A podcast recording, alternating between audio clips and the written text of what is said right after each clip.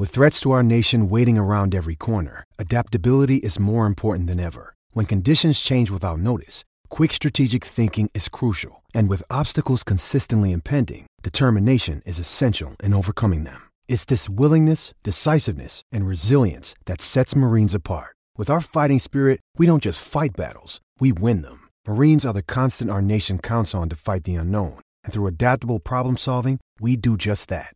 Learn more at marines.com. Brook Ruscoe joins us right now. Morning, Brookie. Good morning, good morning, good morning. Ah, yes, I told you you were excited, but that was three good mornings. I'll t- we'll, we'll, we'll take that one. Let me just run. Let me just run through the scores for the weekend, and then we'll have a quick we'll have a yarn about it. So Hawke's Bay double headed for them this weekend. Uh, get beat the Bulls 84-78. The Sharks beat the Jets 96-87. Tuatara, last year's defending, uh, sorry, beaten finalists, uh, just got home against the Giants 91-86. Hawke's Bay then backed up their win with an 88-74 win over the Saints. Nuggets, the defending champions, got home by the single point, single point against the Jets, uh, 68 67, and the Rams, uh, 94 82. So let's talk about the Hawks first of all. Uh, what sort of start do you mm-hmm. make of that? 2 and 0. Can't get much better than that, can you? No. Uh, it was a real tough one, the first one they had to, to kickstart the season.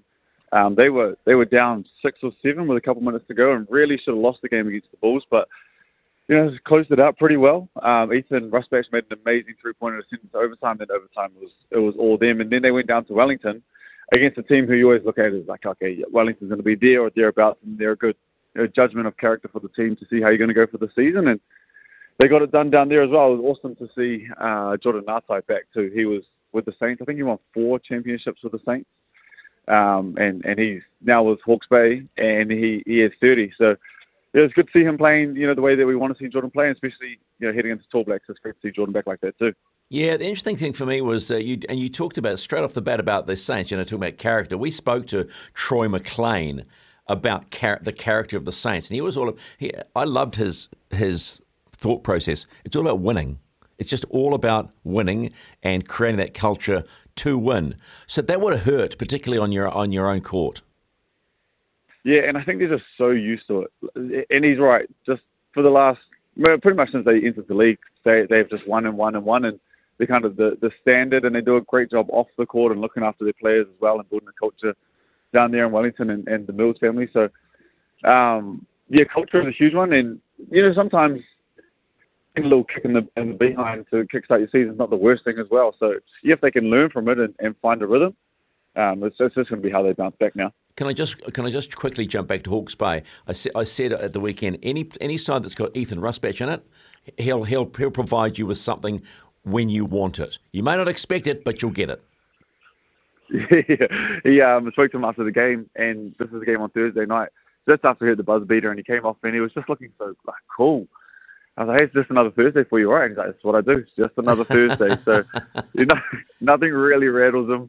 Um, he's shooting the ball extremely well. He's going to be a big part of that team. And he had 29, you know, in, in the opening round, and then I guess Jordan Ngatai did it the next night and had 30. So, you know, the the Hawks can kind of give it to you any way that they want to give it to you on any given night. And Hyrum Harris was there as well. So they're going to be tough, man. They're going to be really tough and a great way to start the season. Hey, man, I'm just going to segue out of this because the Lakers have just beaten the Jazz.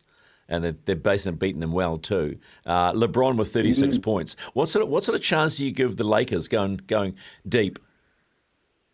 Uh, I just like to ruffle a few feathers. I say they're going to win it. Uh, so I've, jumped on board the the Lakers bandwagon. And uh, what's the date today? Mark it down. Jot it down. I told my friends yesterday. I was like, the Lakers are going to win the championship this year. But they've LeBron, got to, but they've LeBron got to have LeBron in there. Like they're now six and two with him back. Yeah, it is kind of like we'll, we'll, give them the first one, so it's almost like they're six and one because he didn't really he came off the bench. It's a little bit different. So, um, man, they're going so well. I, I don't you kind of expect it from LeBron, and he he's going to be the man, and he's going to be arguably the greatest of all time every time he steps out there. It's more Anthony Davis that has to you know step up yeah, and that's... have a big series for them to, to go far and win it. Yeah, look, I'm just looking at the standings now. They're still seventh. They're a half game behind the Clippers. Uh, they're 43 and 39. The Clippers are 43 and 38. How tough is it for a team in the Sal's NBL to defend a title? Nuggets get home by the single point against the Jets yeah, it's proven to be one of the toughest things to do, basically in international sport, and especially in New Zealand. And imports are such a big part of the league. And Trey Boyd last year was amazing for them down the stretch, and he's not back there. So yeah, it's just another challenge for them. But I mean, I, I didn't have them picked last year, and they got it done. So you know they can prove was wrong, uh, um, and they proved that last year. So it's, yeah, it's going to be a big season for them, and especially like the big Sammy Timmins. I'm I'm a great believer in being a bit old school. I love the old battles uh, when there were the Saints and the Rams. And after speaking to Judd Flavell last week, uh, the Rams did okay. They, they finished eighth last season. I mean, that he wants to turn them around, and it's his first full. Uh, he had his first full preseason with them this year, 94-82 against the Airs. That would be a good way to start. Yeah, uh, and I like them too. They they looked athletic. They got out and run. They got three athletic imports, which goes you know a big way of winning this league. So yeah, I like the way that they started. Um, obviously, a long way to go. New coach down there with Juddy, but Juddy's proven and has won before. So um, yeah, I like what I saw. I think they probably would have wanted to blow that game out a little bit more, but you know, you take the win and um, Taylor Britt was kind of controlling traffic and let the imports play. And yeah, they're going to be tough. I cast a casual eye over the weekend of ball, and the crowds looked really strong.